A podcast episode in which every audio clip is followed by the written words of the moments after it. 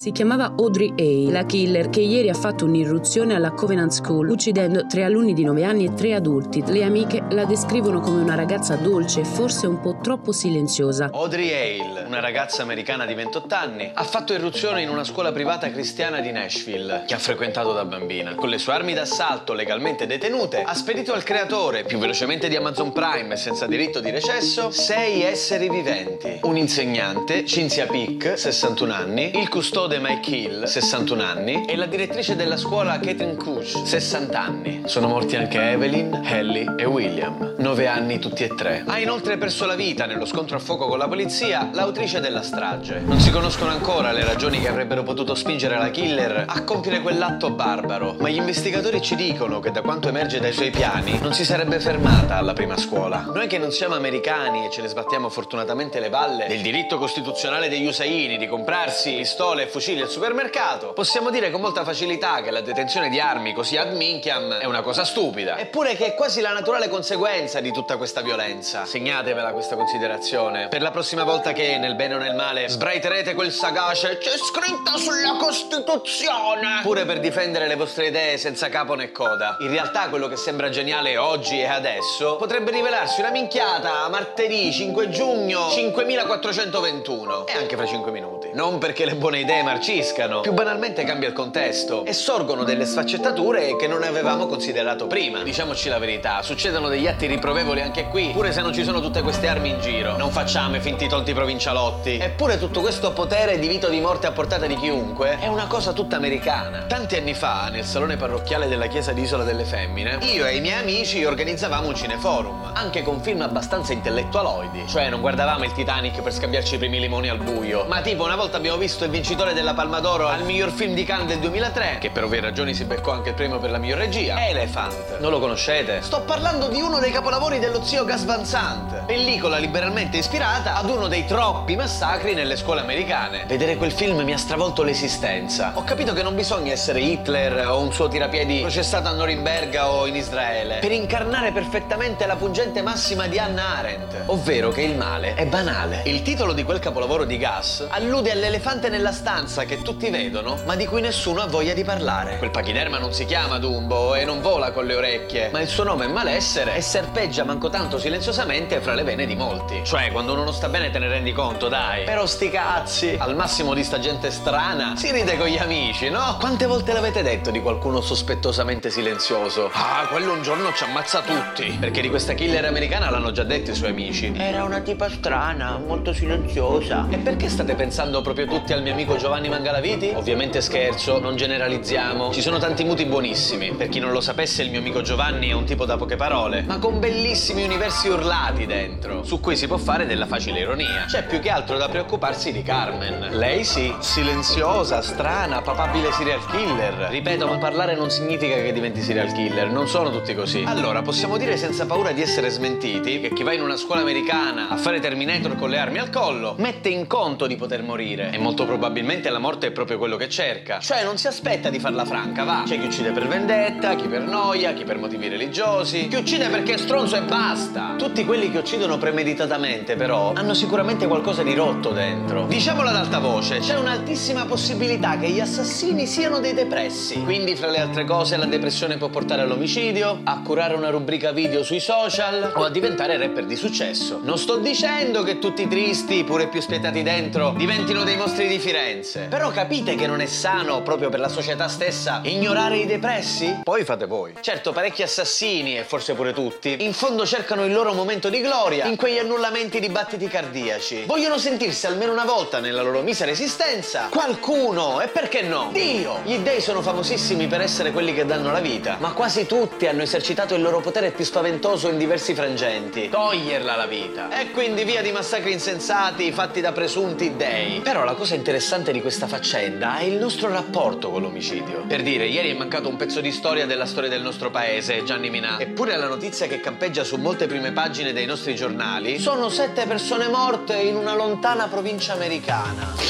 Minchia, quanto ci diventa duro quando c'è qualcuno che muore. Avetrana, oh, Perugia, uh, Cogni, Erba e così via.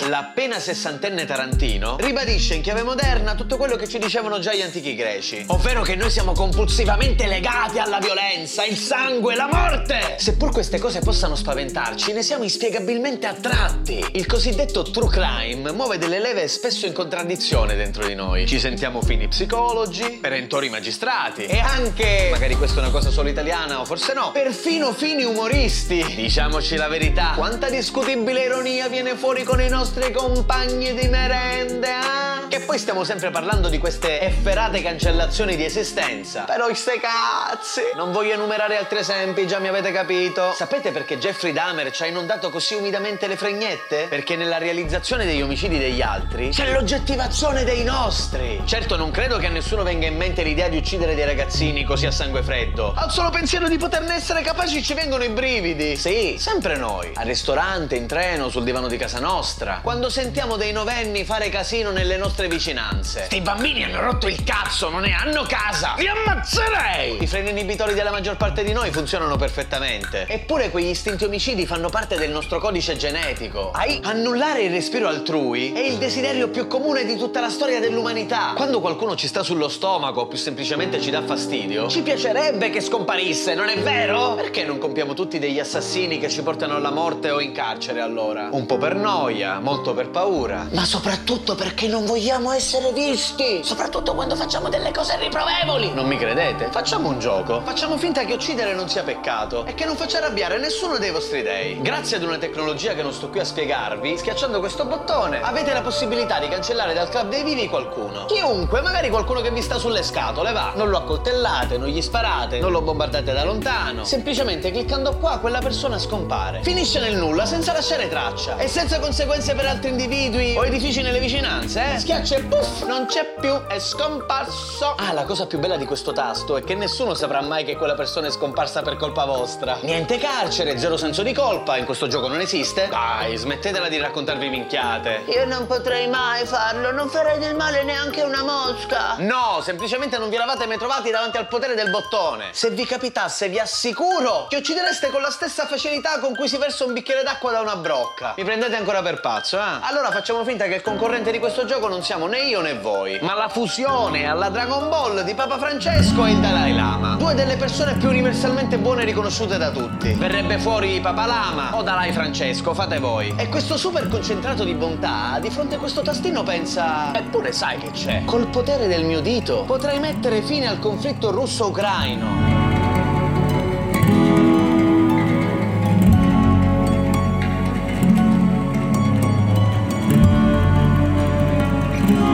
Svidania, Putin.